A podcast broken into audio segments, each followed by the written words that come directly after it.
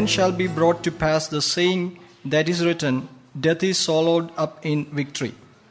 O death, where is your sting? O Hades, where is your victory? The sting of death is sin, and the strength of sin is the law. But thanks be to God who gives us the victory through our Lord Jesus Christ.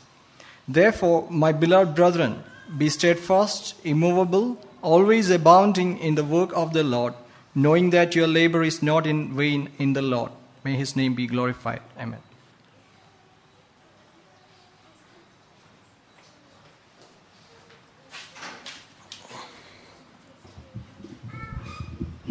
Good morning.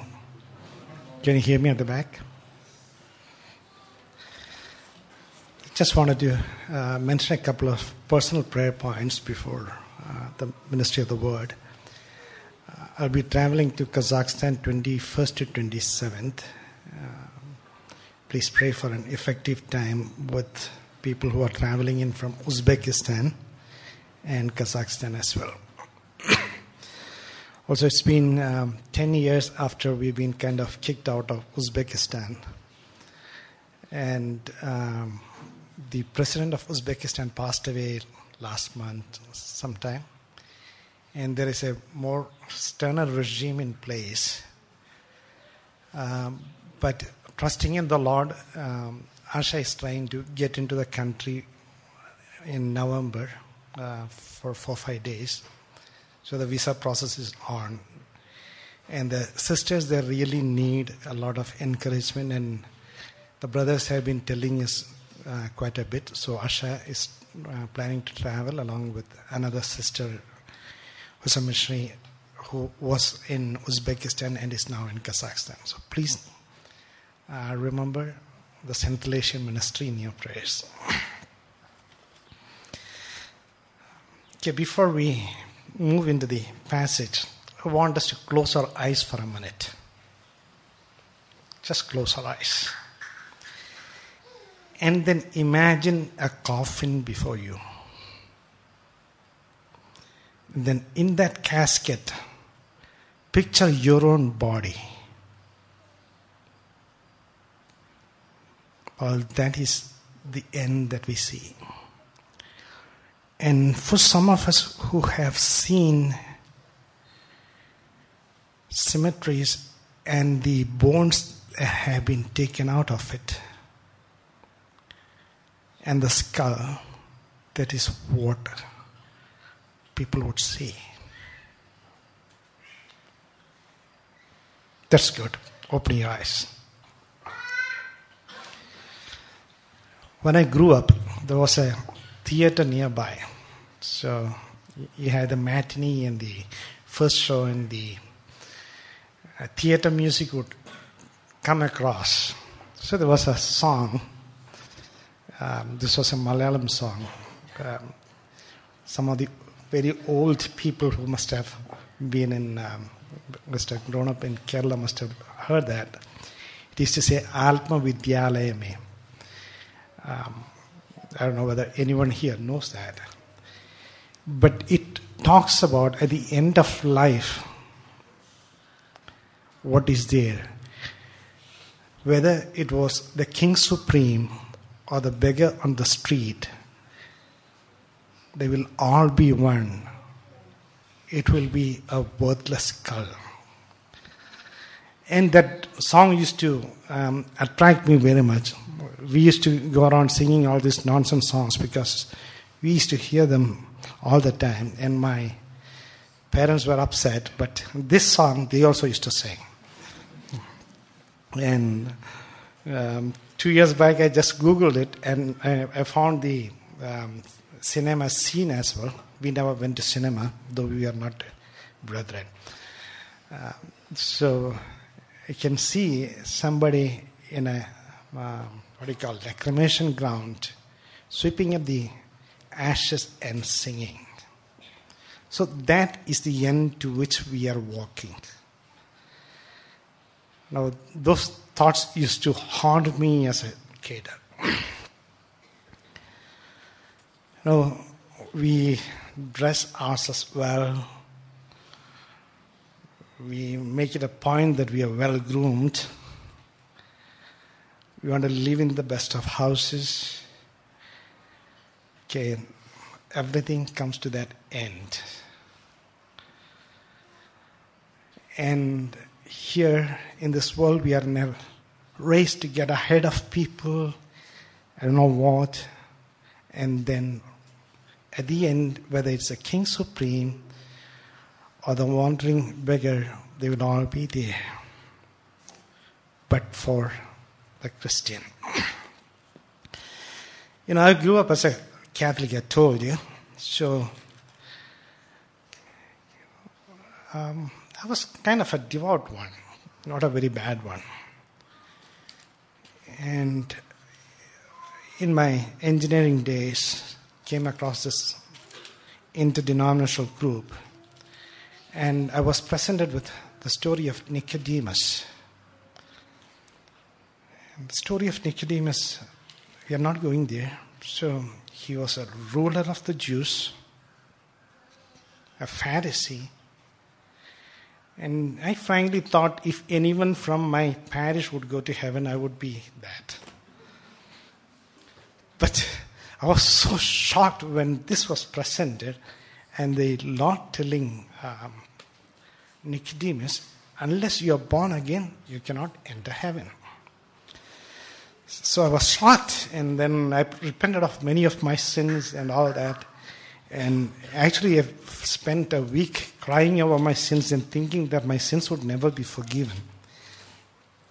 And the next week, um, during a small group discussion, uh, one of the um, one of my professors actually led me to faith. Well, I did not understand the significance of what heaven is. We all talk about heaven. So uh, we used to sing all those kind of um, songs as little kids. Um, they are different from the ones that you have sung. It's saying, I got a shoe, you got a shoe, all God's children got a shoe. When I get to heaven, gonna put on my shoe, gonna walk on all of God's heaven. Here we'll be talking about um, golden streets and all those kind of stuff, right? And as little kids, we try to give different pictures of heaven. And later on, in, as you become adolescent and teenager, uh, maybe some of these things just vanish and become a, another hearsay and something to speak about. Anyway, after coming to the Lord, also I did not understand the significance of hope. Nobody told me about it. Nobody talked about it. So finally, there was um, there was a workshop on personal Bible study, and, I decided that I'm going to do personal Bible study. So I started. Um, so there was this inductive study method that was presented, uh, and I sat down one day. Every week, I used to allot the time, and so on Saturday afternoon, I sat down with a scripture, and I didn't know what to do. I took a big foolscap paper and observation, took a put the uh, tables on, and then I started reading. I went into Colossians because someone had co- covered something from Philippians before, and I had read Philippians as a Catholic many a time because I was in a seminary that was our meditation passage and all that.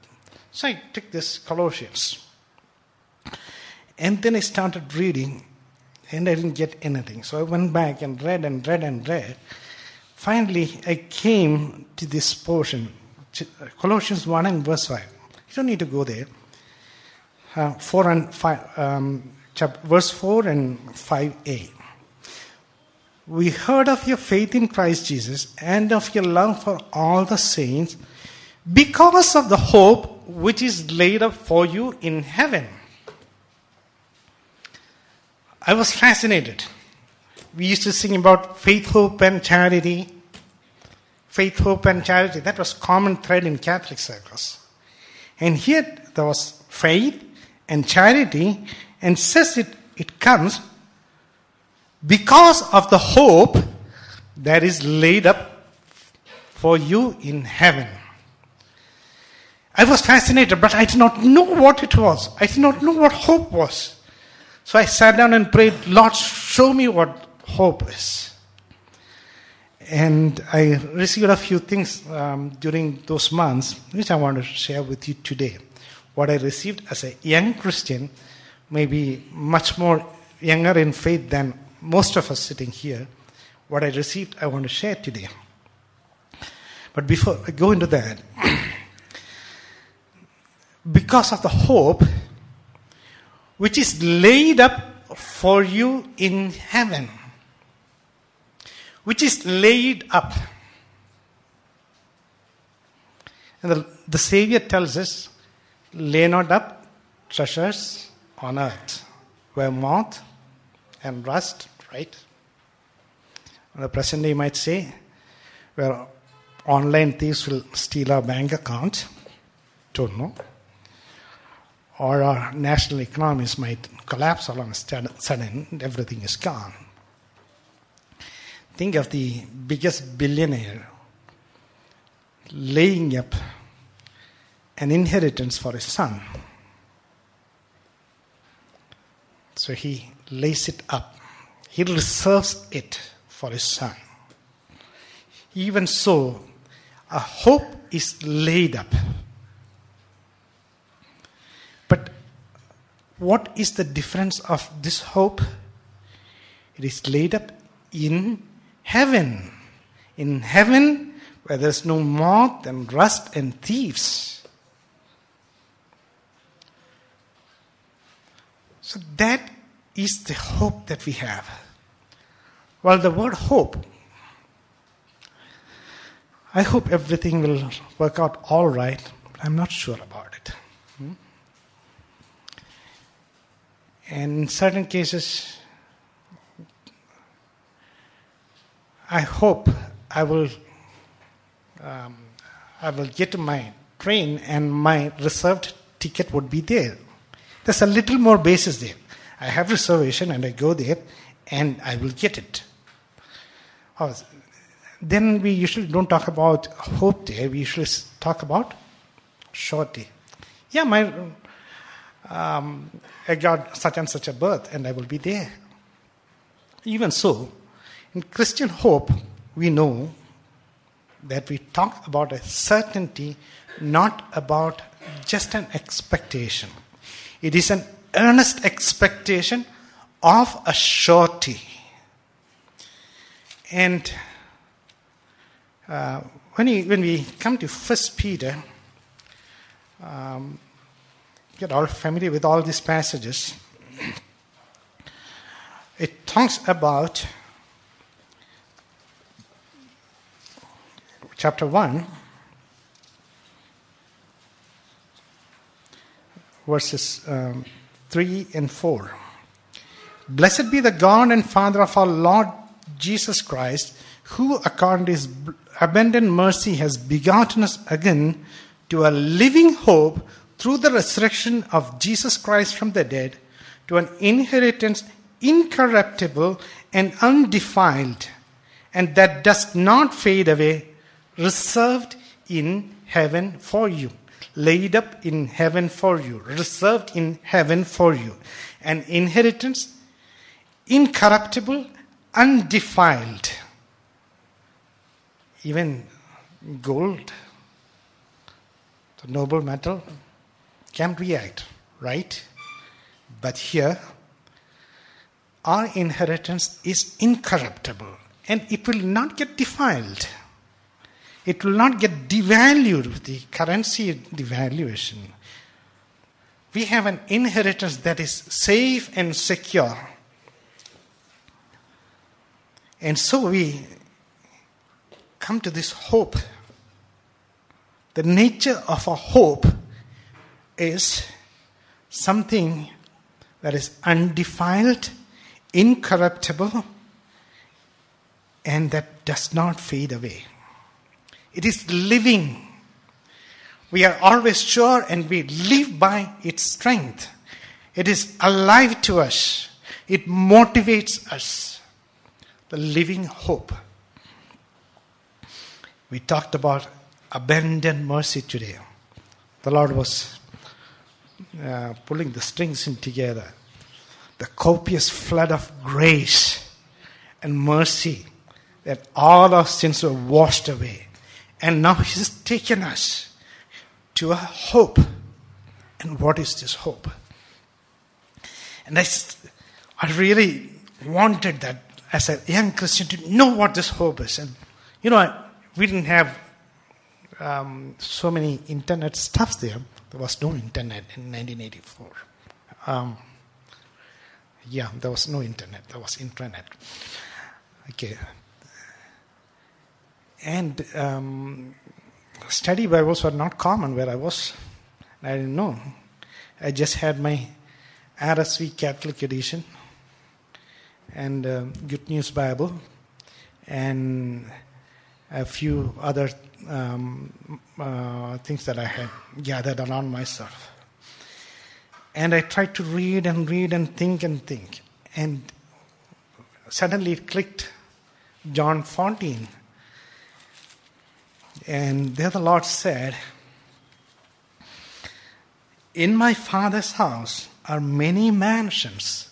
If, if it were not so, I would have told you, I go to prepare a place for you. And if I go and prepare a place for you, I will come again and receive you to myself, that where I am, you may be also. That where I am, you may be also. I'm going to take you and I'm going to prepare a place for you.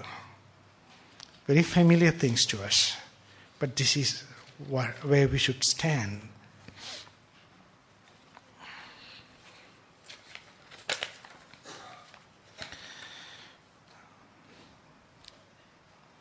So, what are these mansions? We talk about the mansions of gold and all those kind of stuff. I really didn't understand it. As a child, I have heard this so many times, I glossed over it. So I tried to understand what these mansions were. And, you know, I was not among believers. I, was, I, I grew up up to sixth standard thinking that Catholicism and Christianity are same. In sixth standard, there was some preaching that was going on in the city in, in the town, and they said it is Pentecostals, and and that was the first introduction to my to gospel that I had. You think the whole of um, Kerala is evangelized, but this is the truth. It, to my knowledge, I am the first believer from my panchayat. Anyway, standing there, I couldn't understand what this was.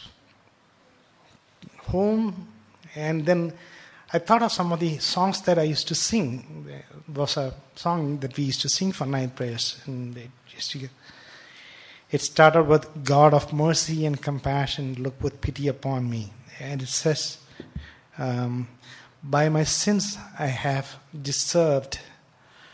Um, death and endless misery. In next stanza it says, By my sins I have abandoned right and claim to heaven above.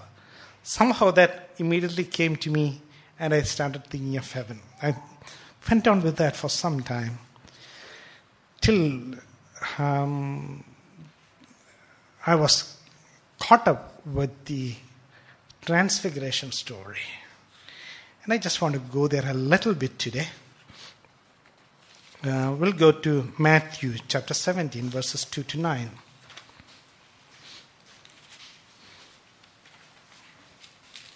You know, we've been going through the disciple cost of discipleship, and we talked about that quite a bit at the camp, and then again we talked about it. And um, this happens. If you remember, um,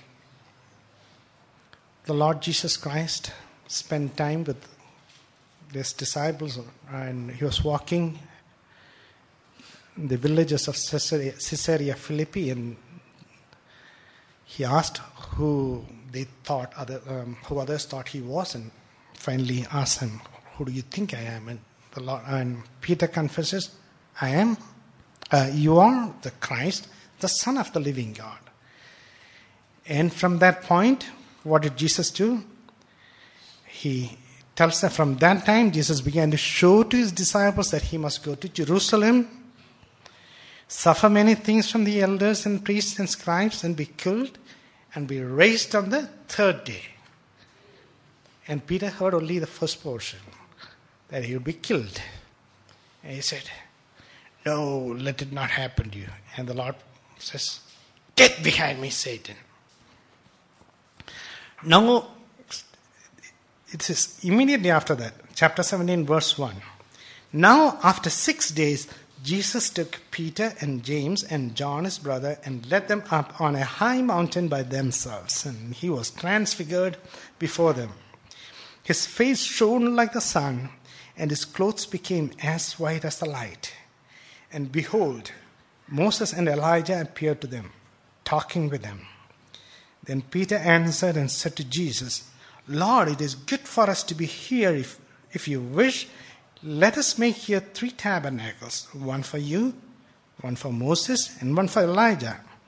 While he was still speaking, behold, a bright cloud overshadowed them, and suddenly a voice came out of the cloud saying, This is my beloved Son, in whom I am well pleased. And when the disciples heard it, they fell on their faces and were greatly afraid. But Jesus came and touched them and said, Arise and do not be afraid. So Jesus rebuked Peter because he was standing in the way of him walking to Calvary. And then here, he's again talking to the, him and helping them to experience, as we might say it, a piece of heaven. Here he is with them, Peter, James, and John, the small circle of disciples that he always used to um, impart special things to. And he takes them up. And it is said very simply, and he transfigured before them. I, I think um, George Chan um, presented the word metamorphosis, metamorphia word, changed. Hmm? That is a word here. He was changed before them. Hmm? He was metamorphed before them. It's like the man Jesus Christ that they had been walking around with was like a caterpillar compared to this glorious butterfly that they see. Those words are incomparable, but I'm just trying to make us understand. He was transfigured. You know, when there are heavenly experiences, it cannot be expressed in human languages. So you have to uh, latch on to things. I, I, always used to say this uh, illustration. Think of somebody from 1500, 1600 AD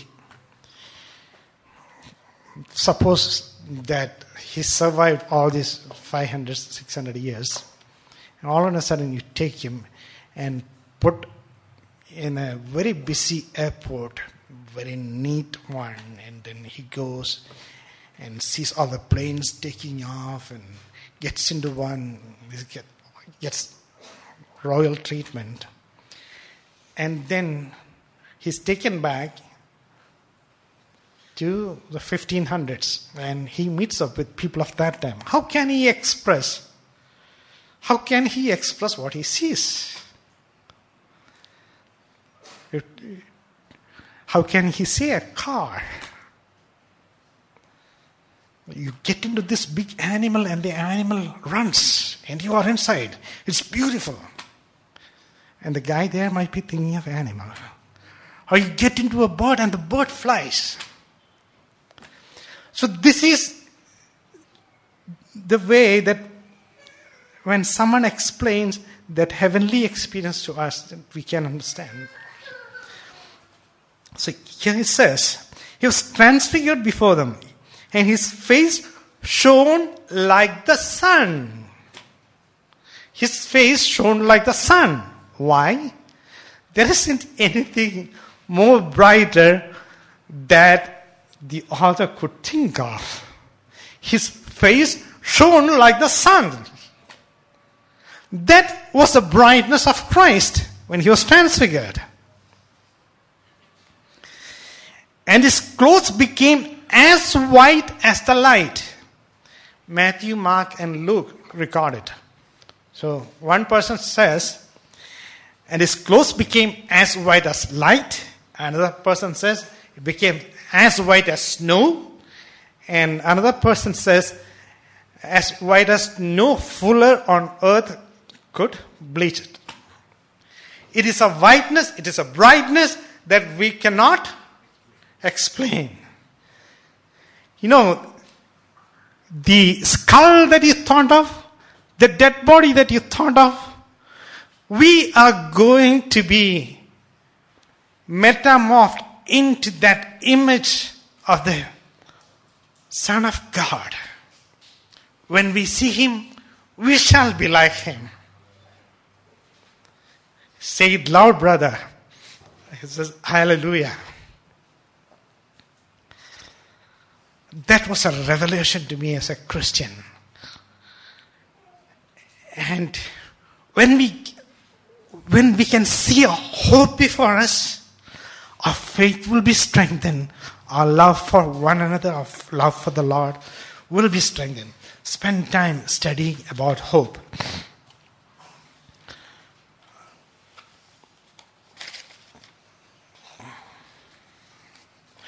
You know, yes, um, the Lord told them as He came down from the mountain, Tell this to no one till I am raised from the dead.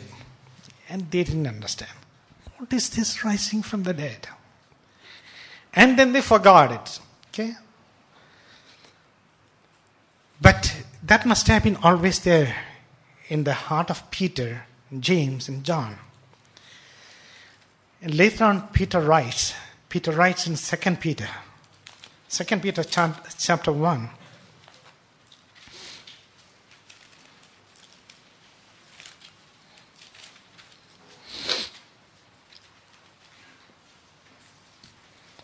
Sixteen to nineteen. For we did not follow cleverly devised myths when we made known to you the power and coming of our Lord Jesus Christ, but we were eyewitnesses of his majesty. For when he received honor and glory from God the Father, and the voice was borne to him by the majestic glory, This is my beloved Son with whom I am well pleased. We ourselves heard this very voice borne from heaven, for we were with him on the holy mountain, and we have something more sure, the prophetic word to which you will do well to pay attention, as to a lamp shining in a dark place, until the day dawns and the morning star rises in your hearts. That's good. So Peter remembered it and he talked about it. I guess all the apostles did talk about it. And Paul says he also had a special revelation of Christ, right? And he says, you know, I did not, we did not cunningly devise fables when we made known to you the power and coming of our Lord Jesus Christ. He says, I'm telling you, he's going to come back. He's going to come back with power. You know, I have seen it on the mountain. I was with him on the mountain when that happened. I cannot tell you how glorious he was. I cannot tell you how dazzling his garments were. I cannot tell you how scared I was. I cannot tell you how lovely I felt there that I went out of mind and I said, I will erect tabernacles. They had it shining in their hearts and they imparted that to others. The Lord Jesus, just as He taught to take up the cross and follow after Him, also taught the great hope that is awaiting us. And looking at that hope, it is much easier to, take up the cross, put it on our shoulders, and walk after the Lord Jesus Christ. And thinking of that, even thinking of the skull and that, we can forsake all and go after the Lord. How much more when we think of the glorious appearing of the Lord Jesus Christ? We receive from, uh, he received from God the Father the honor and glory. When such a voice came to him from the excellent glory, This is my beloved Son, in whom I am well pleased. This was what the apostles heard when Jesus was taken up from them, um, or the um, uh, when the when um, Moses and Elijah were removed. And after that, verse 19 is okay. Um, verse 19. So we have the prophetic word confirmed, which you do well to heed as a light that shines in a dark place until the morning star rises.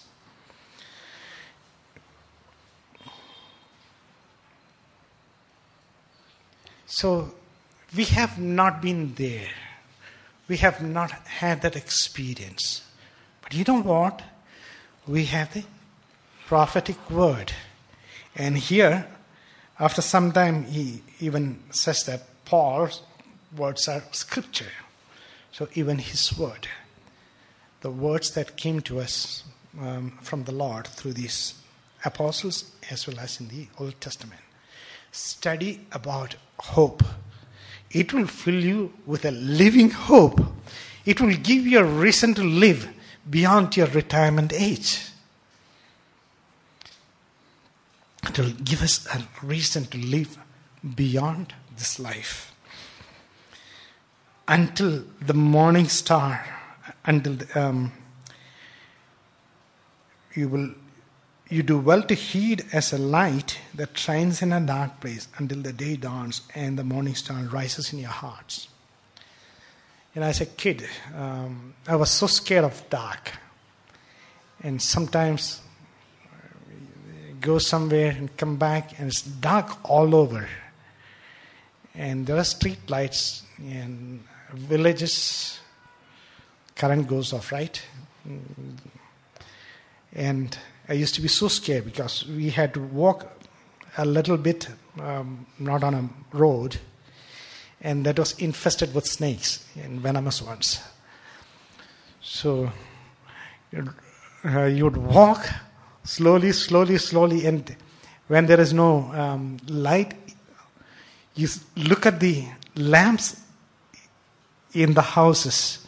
That's kind of uh, uh, something happens, you want to run there. And finally, the lamp in my house appears. Until the morning star rises, let us hold on to the prophetic word. Let us go back and study. As we study the, if we look for something, you will see it. Okay. Um, you know, I'm not a guy who notices cars very much. So, uh, my son knows every brand of car. But so in Kazakhstan, I was changing my car and I was thinking of buying a Toyota Nova. Before that, I never saw it in the city. And I said, but when I started looking at Toyota Nova, and was, because that was offered to me, and whenever I went to the street, I always found Toyota Novas. Okay. So it's always, if you look for something, you will find it. If you look for passages and look for uh, passages that talk about hope, you will find that in more, almost every chapter. Uh, I don't want to uh, share all my studies with you. I, would, I don't think that would be fair. Uh,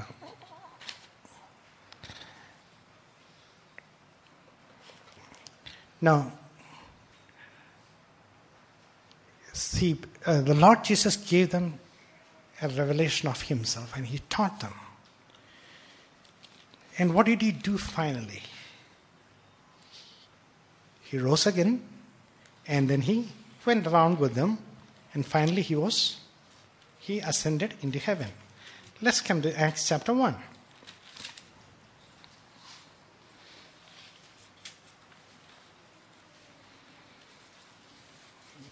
We'll read verses 9 and 11. 9 to 11.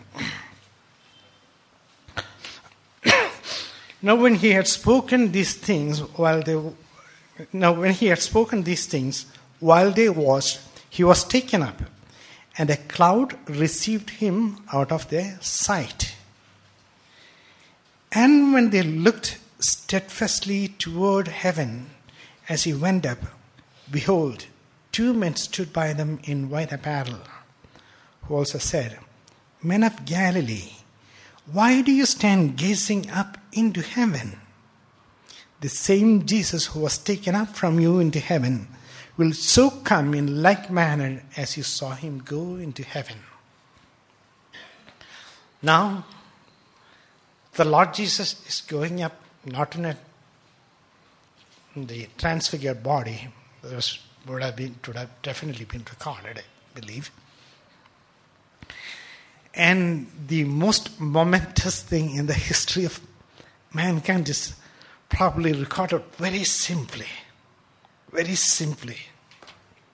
He was taken up, and as they watched, he was taken up, and a cloud received him out of their sight. There was no need for fiery chariots. Elijah couldn't ascend, right? But Jesus ascended. He just ascended. He was lifted up. He was lifted up and he was removed out of their sight. You know, Jesus had died, was buried, then they thought he would never come back. Now, he was with them, he was lifted up, and the clouds covered him, and they are expecting, huh, he'll come back. Maybe in 10 minutes.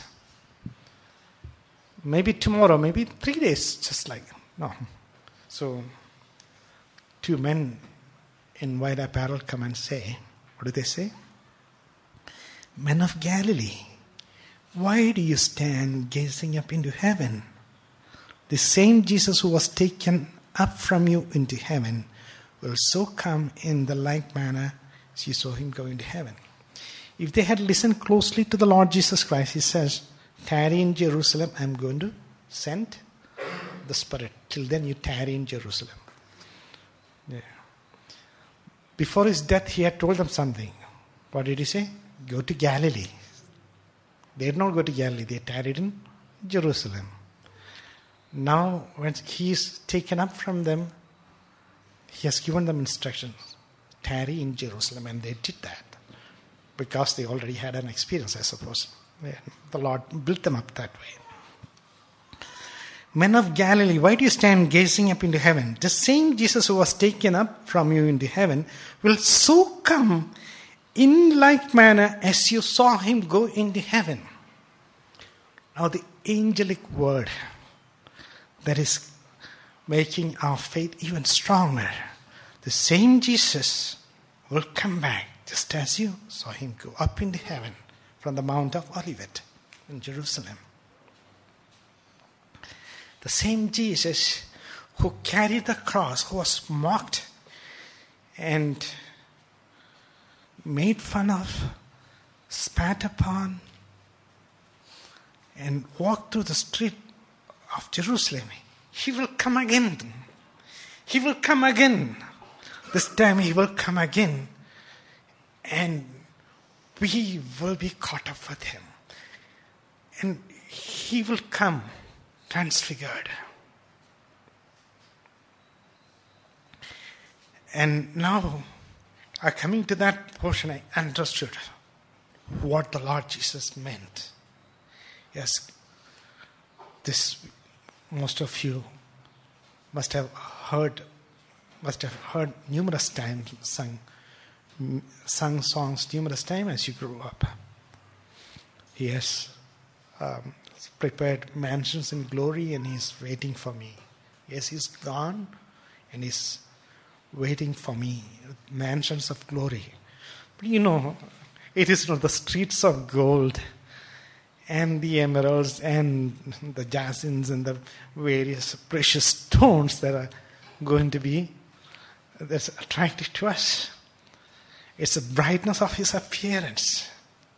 It's the brightness of his appearance.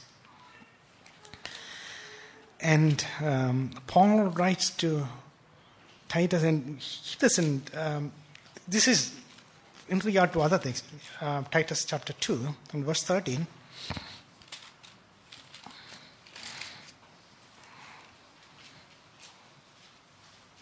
So if you go from 11, 12, and 13, for the grace of God that brings salvation has appeared to all men, teaching us that denying ungodliness and worldly lust, we should live soberly, righteously, and godly in the present age. That is the focus. And then what does he take them? What is the anchor? Because of what? Looking for the blessed hope and glorious appearing of our great God and Savior Jesus Christ. Now, this hope is blessed hope. Why is it blessed? Because we are going to see the Lord Jesus Christ filled with glory, bright as the sun. No, it's not bright as the sun, much more brighter.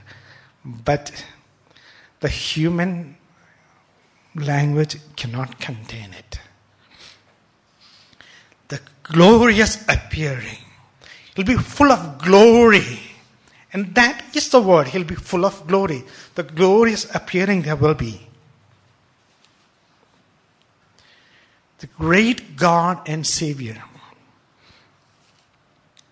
He comes as a Savior and as a great God. He will come again to get us. And when we see Him face to face, we will see Him and we will become as He is. Now, little children, does not yet appear how we shall be. First John chapter 3.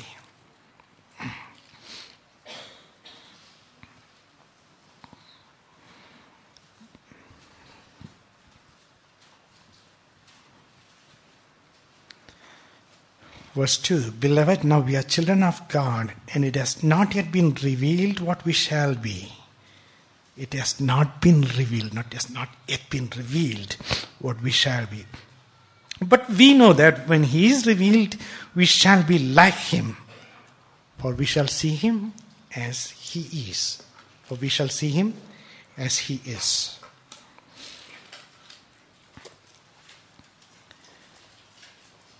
And that's all what is needed. We shall be full of glory. I don't know what that glory will be like.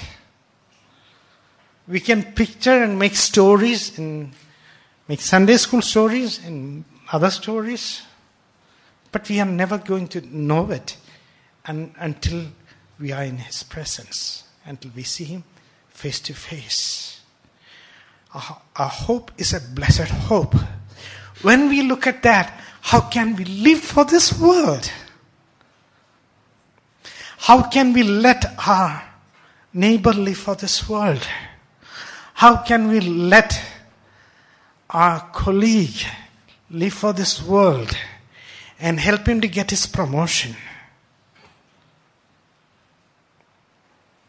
Would we rather not give him a promotion that is infinitely larger into that glory? And this is the thing that will, that has to motivate us. There's one more thing in that. What is that? This, this God, this great God who is coming, this great Savior who is coming, the same man who died for me on the cross. The same person who in my place condemned he stood. We sing that, right? If it is because he died that death that we have this glory that is awaiting us. And when we look to that glory, we'll also see that face. There's a song which says, By and by, when I look on his face, beautiful face, thorn shaded face, by and by, when I look on his face, I'll wish I had given him more, more of my love than I ever gave before. By and by, when I look at his hands, marvelous hands, um, nail pierced hands, I'll wish I had given him more. In the light of that glorious place, we will be there. And you know, um, Paul writes and says, What is my joy and crown but you? Okay. Investing into souls who will be transformed into his glorious likeness. That is what we are called to. This is the hope. It is not about changing our personality and playing with group dynamics. All this can happen. Some of these things are needed while we live here. But unless we see what we are called to, our eyes will remain here. So that's what Paul says. Look to where? Set your heart on things above, where Christ is seated at the right hand of the majesty on high. You know, at this moment, Jesus is seated at the right hand of the majesty on high, clothed with all glory and honor. And we are going to be there. In the Old Testament, people could not see the glory and live. Moses was put into a cave, and the glory of the Lord passed by.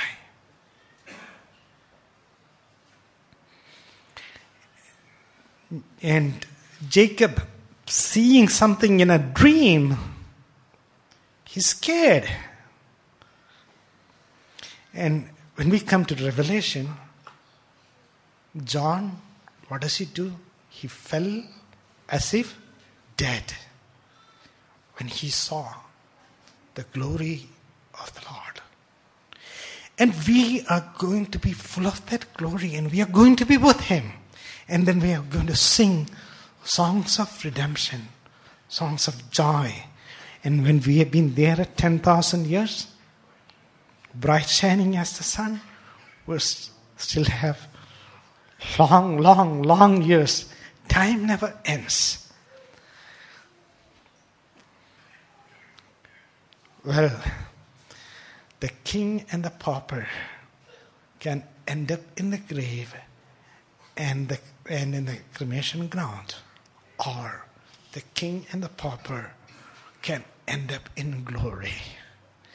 And the Lord has pleased to call us to his glory and lead us to his glory.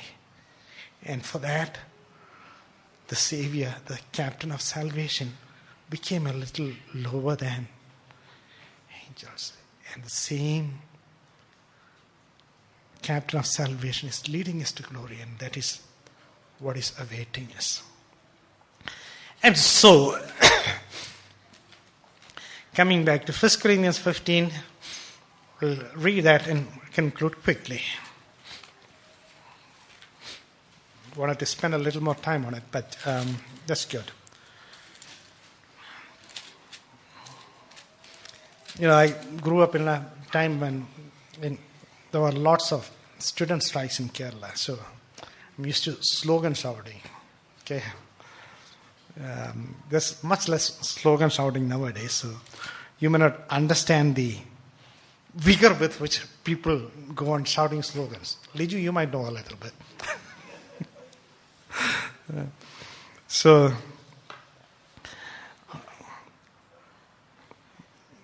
um, verse, uh, verses 54 So when this corruptible has put on incorruption and this mortal has put on immortality, then shall be brought to pass the saying, Death is swallowed up in victory. And then he breaks out, Oh death, where is your sting? Oh Hades, where is your victory? The party that is in triumphal procession challenges, Oh death, did you think that you could have me in a casket? Did you think that I could be just dust on the ground? I have defeated you. I have defeated you in the Lord Jesus Christ. O death, where is your sting? Sting of sin as well. O Hades, where is your victory? The sting of death is sin. The strength of sin is the law. It has been defeated in Christ Jesus. But thanks be to God who gives us the victory through our Lord Jesus Christ. And so, my beloved brethren, be steadfast, immovable, always abounding in the work of the Lord. Not once in a while, not on alternate Saturdays when Jobin calls us out for outreach. And it's a pity that there are very few to reach even that. Always abounding in the work of the Lord. Always. At work, at school, at home. Always abounding in the work of the Lord. Be steadfast, be immovable.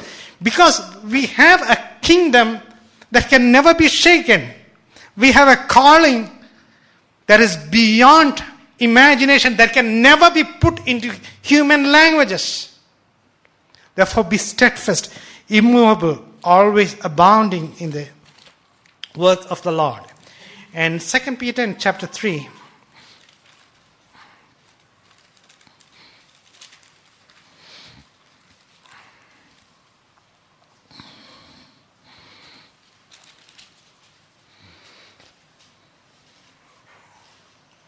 Verse 14. Now, this, this is on the side of everything, but we'll look at this as well. Therefore, beloved, looking forward to these things, be diligent to be found by Him in peace, without spot, and blameless. We are going to be found by Him. Looking forward to these things, be diligent, always. Be diligent. Put in all our effort be diligent to be found by Him in peace, not in rebellion, in peace, without spot and blameless. Okay, and uh, coming down to verse 18, 17 and 18. You therefore, beloved, since you know this beforehand, beware lest you also fall from your own steadfastness, being led away by the error of the wicked.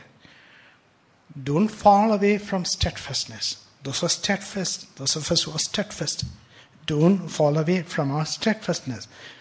But grow in grace and knowledge of our Lord and Savior Jesus Christ. Is it just to new believers? No, to all of us.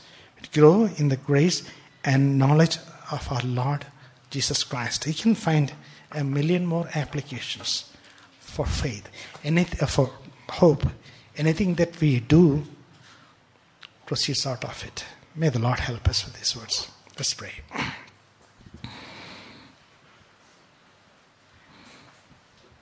Thank you, Father, for helping us to think of your super abundant mercy and grace. And we have eaten of the table. We have eaten of the bread that was broken as a token of that glory to come. And we want to thank you that you have called us to share in your glory, which we, poor human beings, cannot understand, but you have revealed to us great amount of it. whatever hmm. ways we can. And we want to thank you for it. And we pray that you will help us to be steadfast and immovable and always abounding in the work of the Lord. Be careful to be found at peace with you all the time and to be taking care, to be growing in your grace and knowledge. Thank you, Father, in Christ's precious name. Hmm. Um, we have a brand new visitor